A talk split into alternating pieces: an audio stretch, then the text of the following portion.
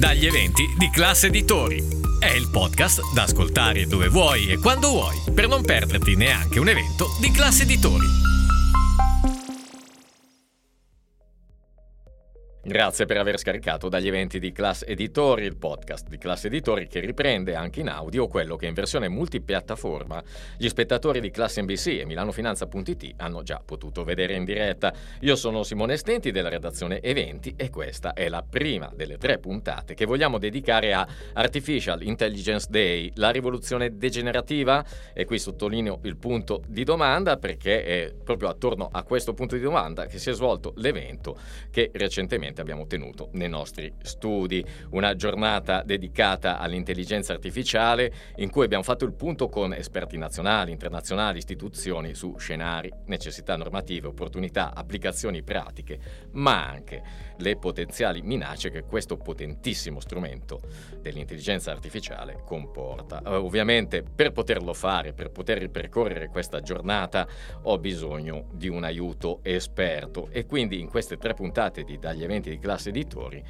ho chiamato due divulgatrici esperte, quelle che più di tutti ne capiscono all'interno della redazione di Classe NBC su questi temi, che li trattano quotidianamente e sono le mie compagne di banco e di console, Maria Vittoria Zaglio, che saluto. Ciao Maria Vittoria. Ciao Simone, un piacere essere qui. E ciao Greta Garatti, sempre di Classe NBC. Ciao Simone. Allora Maria Vittoria, questo evento ci ha sorpreso, almeno ha sorpreso me fin dall'apertura, quando eh, avete, abbiamo oh, presentato l'indagine esclusiva condotta da Ipsos per classe editori, gli italiani e l'AI.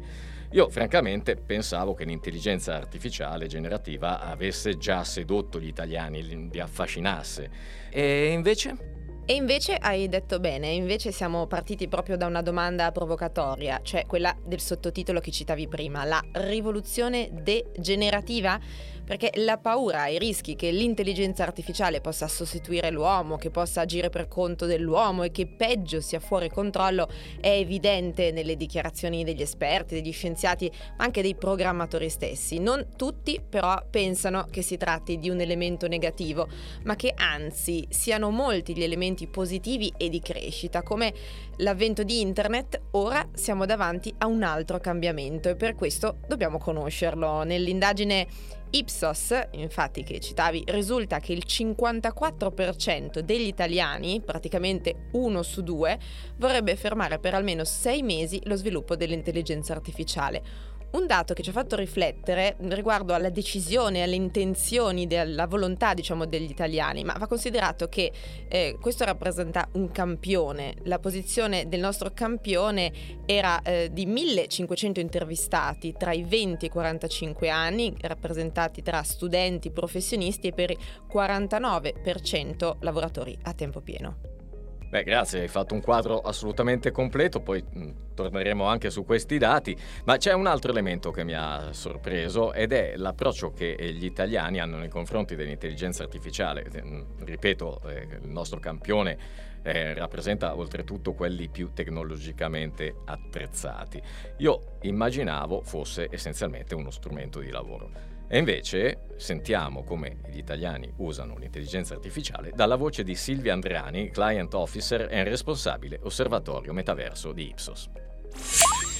C'è innanzitutto un'esigenza di tipo eh, creativo, quindi le persone approcciano con sperimentazione, con svago, con divertimento, qui eh, la possibilità di risposta era multipla e vediamo ancora un'esigua percentuale di persone che la utilizza per lavoro. A livello esplicito l'hanno dichiarato uno su quattro di utilizzarlo nell'ambito lavorativo. Tuttavia, quando abbiamo chiesto anche come avessero ritenuto l'esperienza di queste applicazioni, la quasi totalità del campione ha dichiarato che queste applicazioni sono state utili o molto utili e questo segnala proprio lo stato di avanzamento di questo tipo di target e le prospettive future e il potenziale. Questo dato è anche confermato da un ulteriore dato del nostro osservatorio General Population quando abbiamo chiesto come potessero vedere queste applicazioni nell'ambito lavorativo, vediamo più supporto che minaccia, infatti le predisposizioni si indirizzavano maggiormente verso agevolerà la creatività umana, semplificherà processi piuttosto che vedo una minaccia per posti di lavoro e eh,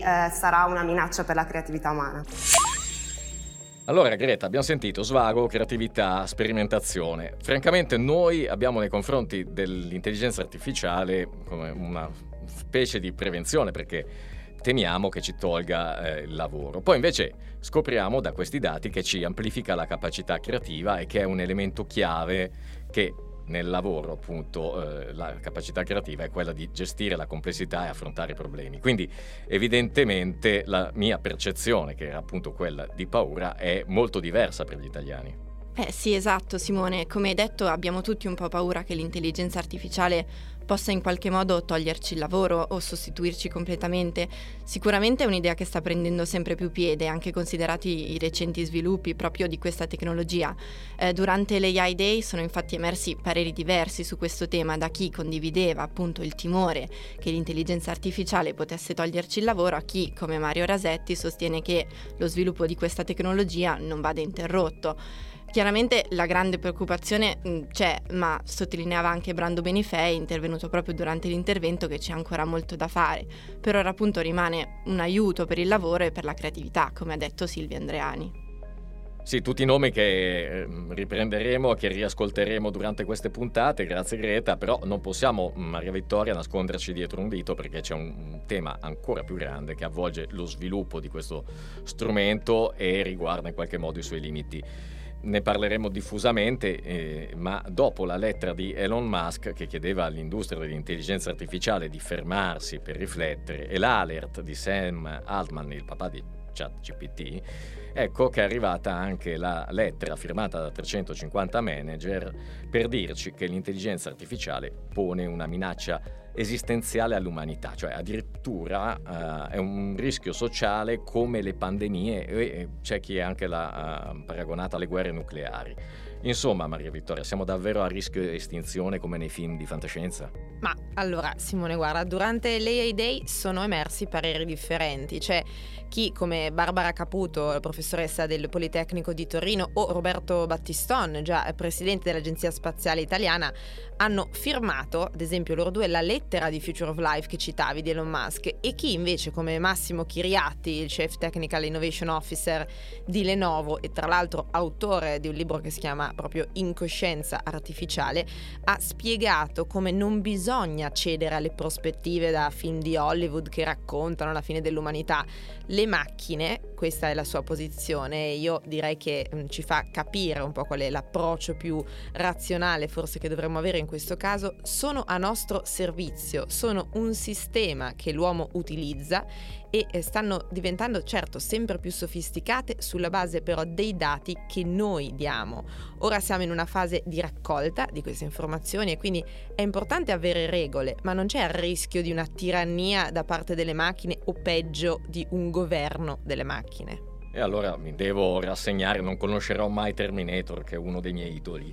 Ma torniamo alla nostra inchiesta Gli italiani e l'AI e scopriamo con Silvia Andreani di Ipsos come gli italiani vivono l'evoluzione dell'intelligenza artificiale generativa.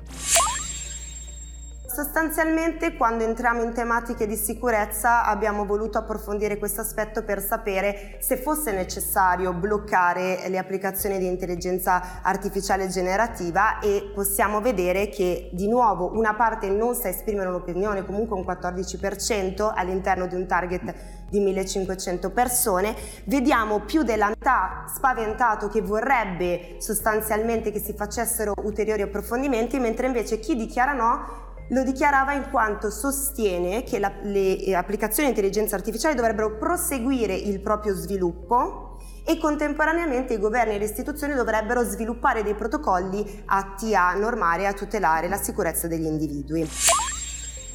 Bene Maria Vittoria, sono due essenzialmente gli elementi che mi colpiscono. Uno è quello che hai già anticipato, cioè il 54% degli italiani chiedono una sorta di moratoria, ovvero praticamente uno su due dice fermate lo sviluppo e capiamo di non farci del male. E invece il secondo è quello di coloro che vogliono che invece lo sviluppo prosegua, ma chiedono l'intervento dei governi per assicurare la sicurezza degli individui.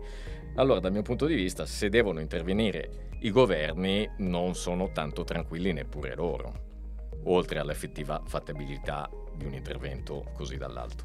Certo, ma allora io circoscriverei ehm, meglio le richieste degli italiani sempre riferendoci all'indagine Ipsos, quindi al campione dei 1500 eh, italiani lavoratori con, diciamo, skillati in ambito tecnologico e che lo utilizzano anche eh, per lavorare. Allora, questo campione dove pensa che sia più necessario avere tutele? Questa è la domanda che gli abbiamo posto e questo si ritrova soprattutto nella protezione dei propri dati, cioè il 58% richiede che ci siano maggiori tutele sulla privacy, il 51% non vuole che l'utilizzo di intelligenza artificiale generi fake news e quindi sia un abilitatore di disinformazione e il 36% invece vuole che si conoscano le fonti. Questi dati ribadiscono la necessità di mettere delle regole sulle fonti, la validità delle informazioni raccolte e anche il desiderio di attendibilità. Quindi c'è una competenza comunque di base delle persone che sa che c'è un rischio e che vuole mettere delle regole. E grazie per l'assist Maria Vittoria, eh, parlato di fake news e fact check,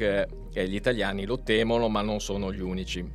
Come è successo con internet e social media in particolare, le elezioni americane del passato sono state influenzate, così ci ha raccontato Neil Ferguson, docente di storia moderna dell'Università di Harvard, che dice, e si dice sicuro, che influenzerà l'intelligenza artificiale quelle del prossimo novembre 2024. Sentiamolo. E anche quei modelli di linguaggio di grandi dimensioni, quando verranno utilizzati nel mondo della politica, saranno quasi certamente più dirompenti per la democrazia rispetto alle piattaforme di social media nel 2016. E non sento alcuna buona risposta dai sostenitori di OpenAI alla domanda riguardo la politica. Ci sarà un modo per rilevare ciò che è falso e ciò che è reale nelle elezioni del 2024? In questo momento nessuno dà buone risposte a questa domanda e penso che sia davvero importante chiederselo.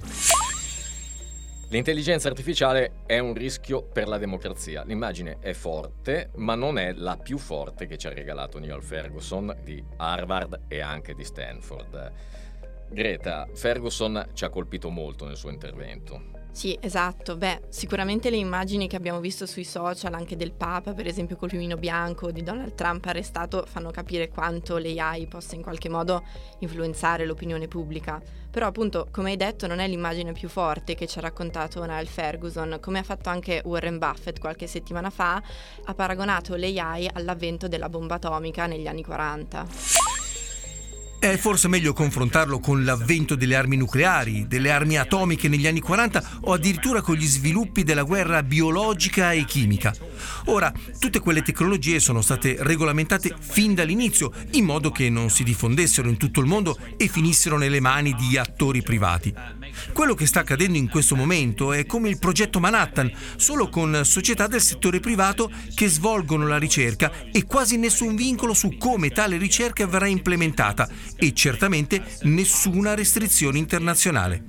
Ad esempio, gli Stati Uniti potrebbero affermare che non utilizzeranno l'intelligenza artificiale per prendere decisioni sull'utilizzo di armi, e non solo armi nucleari, qualsiasi arma. Ma non c'è nulla che impedisca alla Cina di utilizzare i sistemi di intelligenza artificiale per prendere decisioni sulle armi, perché non esiste una convenzione internazionale quindi una convenzione internazionale. Anche per Neil Ferguson, docente di storia moderna all'Università di Harvard, esattamente come per gli italiani ci vuole un intervento normativo ai più alti livelli. Lo vedremo anche nella seconda puntata e questo, Maria Vittoria, ci dà il senso di ciò che stiamo vivendo e di ciò che sta accadendo. Esatto Simone, ma solo per citarne uno, eh, al G7 di Hiroshima si è parlato di nuove regole per l'intelligenza artificiale, questo fa capire come sia di fatto importante su, a tutte le latitudini e di come sia ormai urgente intervenire e porre delle regole. Grazie Maria Vittoria, grazie Greta, questa puntata di Dagli eventi di Classe Editori è giunta al termine, anche se abbiamo tantissimo da dire e lo faremo nelle prossime due puntate, quindi grazie Maria Vittoria Zaglio di Classe CNBC. A te Simone, grazie. E grazie a Greta Garatti. Grazie a te Simone. E naturalmente da Simone Stenti, grazie per aver scaricato e ascoltato Dagli eventi di Classe Editori.